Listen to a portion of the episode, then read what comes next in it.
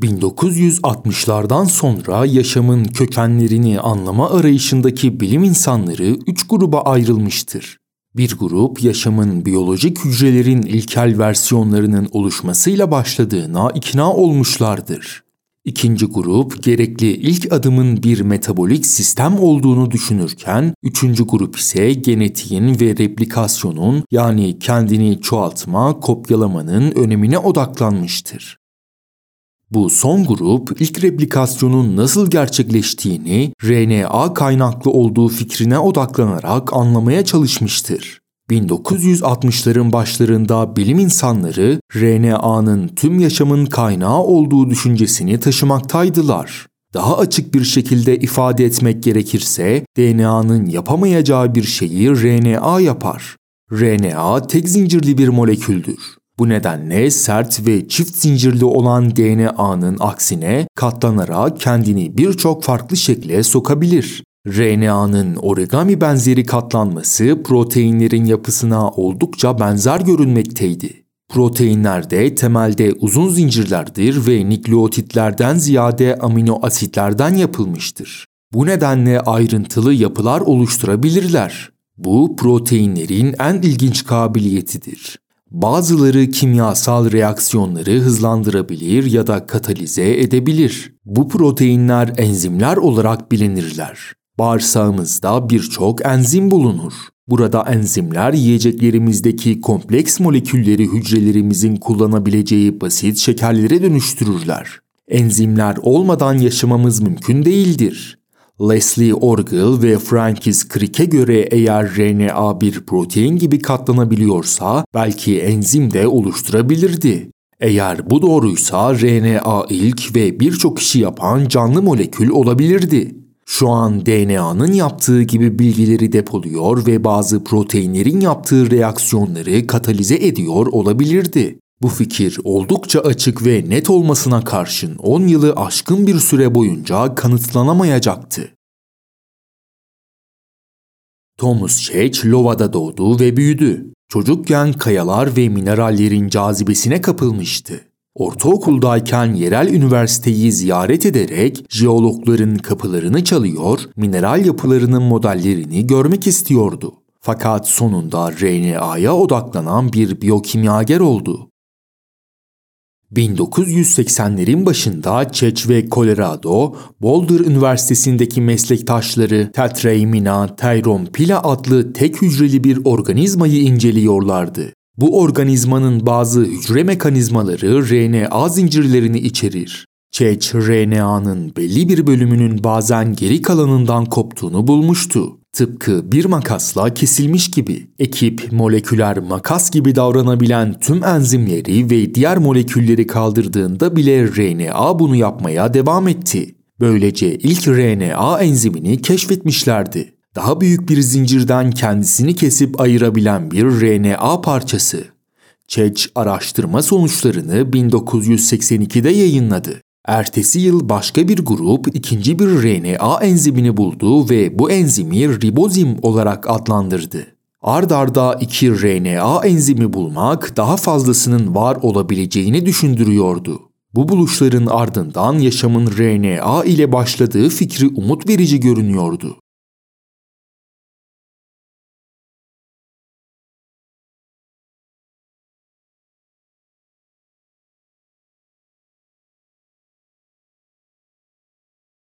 Ancak bu fikre bir isim veren kişi Ken Britke, Massachusetts'taki Harvard Üniversitesi'nden Walter Gilbert olacaktı. Moleküler biyolojinin cazibesine kapılan bir fizikçi olan Gilbert, insan genomunu dizilemenin ilk savunucularından da birisiydi.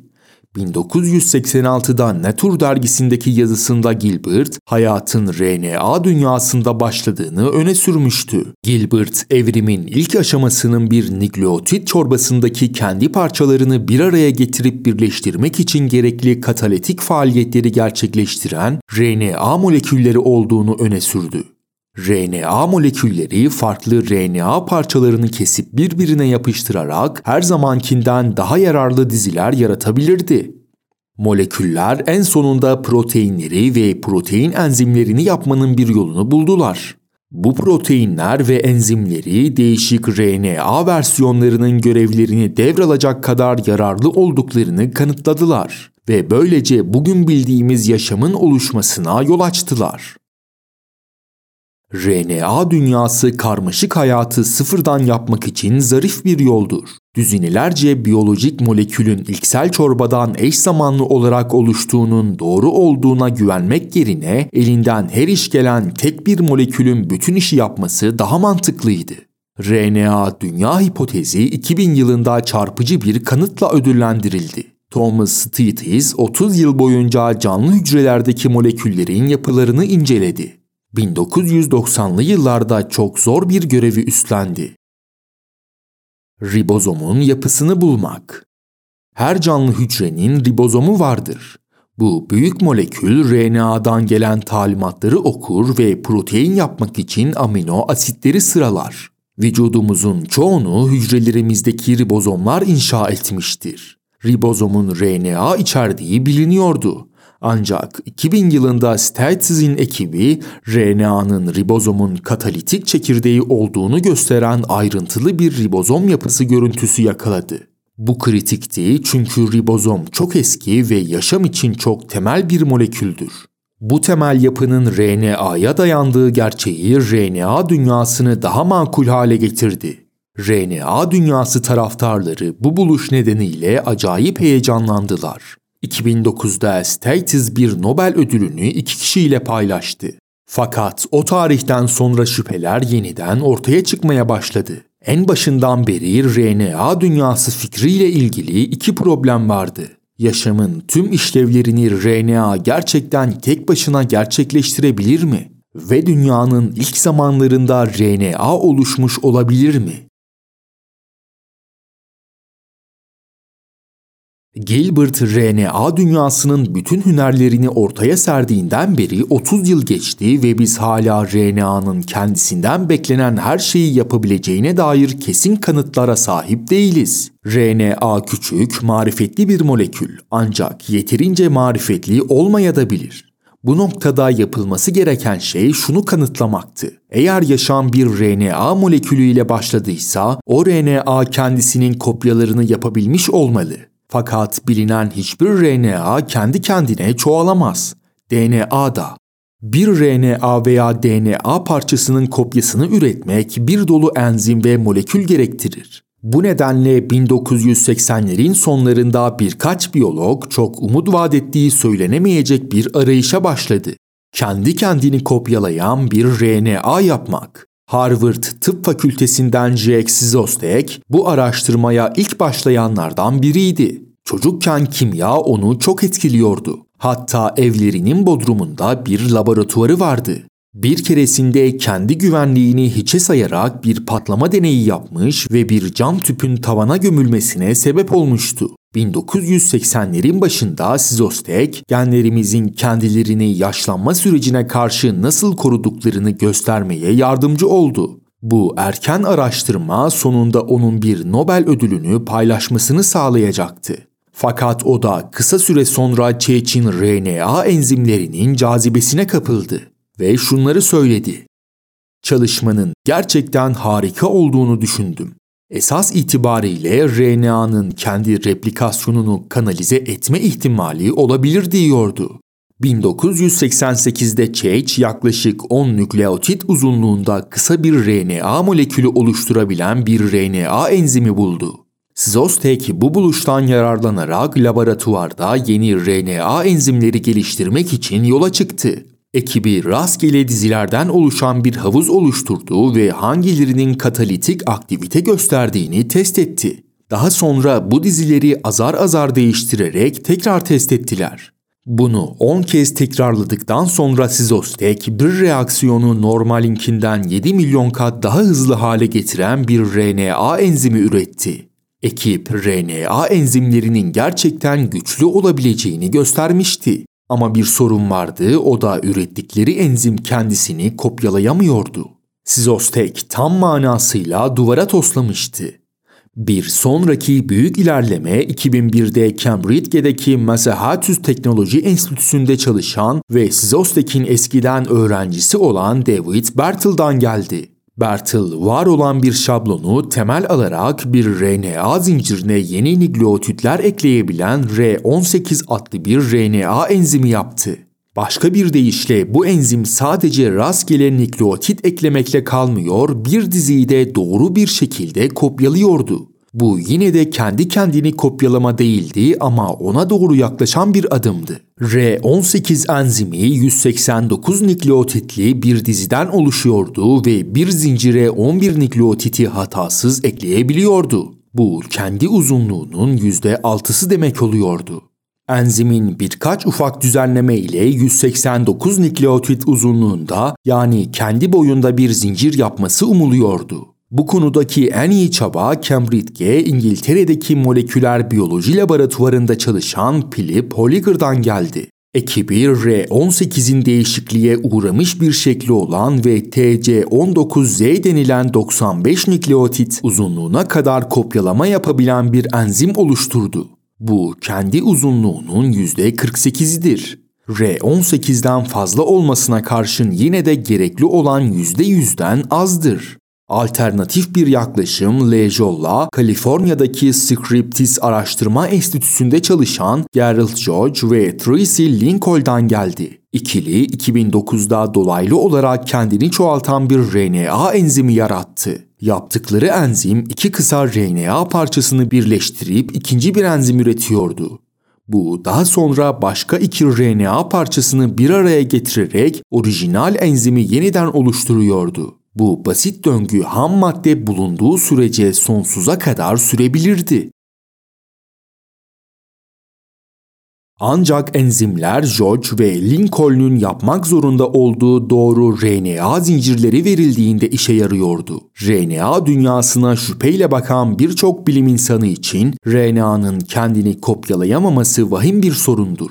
Bu durumda RNA'nın yaşamı başlatma işini yapabilecek nitelikte olmadığı düşünülür. Bu düşünce kimyagerlerin sıfırdan RNA üretmedeki başarısızlığı nedeniyle de zayıflamıştır. RNA, DNA'ya kıyasla basit bir molekül olduğu halde sıfırdan üretilmesinin çok zor olduğu ortaya çıkmıştır. Sorun her bir nükleotiti oluşturan şeker ve bazdadır. Her birini ayrı ayrı yapmak mümkündür ancak ikisi inatla birbirine bağlanmayı reddeder. Bu sorun 1990'ların başından beri bilinmekteydi. Birçok biyolog RNA dünyası hipotezinin çok açık ve net olmasına rağmen pek de doğru olmayacağına dair sürekli bir şüphe duymaktaydı. Bunun yerine belki de dünyanın ilk zamanlarında başka bir molekül çeşidi vardı. İlksel çorbadan kendisini toparlayıp çoğaltmaya başlayabilen ve RNA'dan daha basit bir şey. Bu molekül daha önce gelmiş sonra da RNA, DNA ve diğerlerine yol açmış olabilirdi. 1991'de Danimarka'daki Kopenhag Üniversitesi'nden Peter Nielsen, ilksel replikasyonu gerçekleştirmiş olabilecek yeni bir aday belirledi. Bu aday aslında DNA'nın büyük ölçüde değişikliğe uğramış bir versiyonuydu. Nielsen bazları DNA'da bulunan A, T, C ve G'yi aynı tuttu ama bel kemiğini DNA'da bulunan şekerler yerine poliamitler olarak adlandırılan moleküllerden yaptı. Yeni molekülü poliamit nükleik asit PNA olarak adlandırdı. Ancak anlaşılmaz bir nedenle bu molekül o zamandan beri peptit nükleik asit olarak bilinmiştir. PNA'nın izlerine doğada hiçbir zaman rastlanmamıştır. Fakat DNA'ya çok benzer davrandığı bilinmektedir. Hatta bir PNA zinciri DNA molekülündeki zincirlerden birinin yerini bile alabilir. Karşısındaki tamamlayıcı bazlarla normal bir şekilde eşleşebilir. Dahası PNA, DNA gibi bir çift sarmal halinde kıvrılabilir. Bu durum Stanley Miller'ın ilgisini çekmişti. RNA dünyası hakkında son derece kuşkucu bir tavır sergileyen Miller, PNA'nın ilk genetik materyal için daha akla yakın bir aday olduğunu düşünüyordu. Stanley Miller 2000 yılında bazı güçlü kanıtlar elde etti. O zaman 70 yaşındaydı ve bir bakım evine götürülmesine neden olacak bir dizi inmenin ilkine maruz kalmıştı. Miller ilk bölümde ele aldığımız klasik deneyini bu kez metan, azot, amonyak ve su kullanarak tekrarladı ve PNA'nın poliamit bel kemiğini elde etti. Bu RNA'nın aksine PNA'nın dünyanın ilk zamanlarında kolayca oluşabildiğini göstermekteydi. Diğer kimyagerler de kendi alternatif nükleik asitlerini ürettiler. 2000 yılında Albert Eskin Moser treoz nükleik asidi TNA üretti. Bu aslında DNA olan ancak bel kemiğini farklı bir şekerin oluşturduğu bir moleküldür. TNA zincirleri çift sarmal oluşturacak şekilde eşleşebilir. Ayrıca RNA ve TNA arasında her iki yönde de bilgi kopyalanabilir. Üstelik TNA karmaşık şekillere katlanabilir ve hatta bir proteine bağlanabilir. Bu TNA'nın tıpkı RNA gibi bir enzim rolünü alabileceğini gösterir. Benzer şekilde 2005 yılında Eric Mager sarmal yapılar oluşturabilen glikol nükleik asidi elde etti.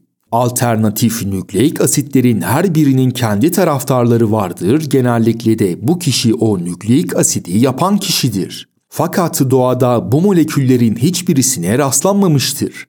Bu yüzden eğer ilk canlı bu molekülleri kullandıysa bile bir noktada RNA ve DNA'nın lehine onları bütünüyle terk etmiş olmalıydı. Bu nükleik asitlerin yaşamı başlattığına dair hipotezler doğru olabilir ancak henüz elimizde hiçbir kanıt yoktur.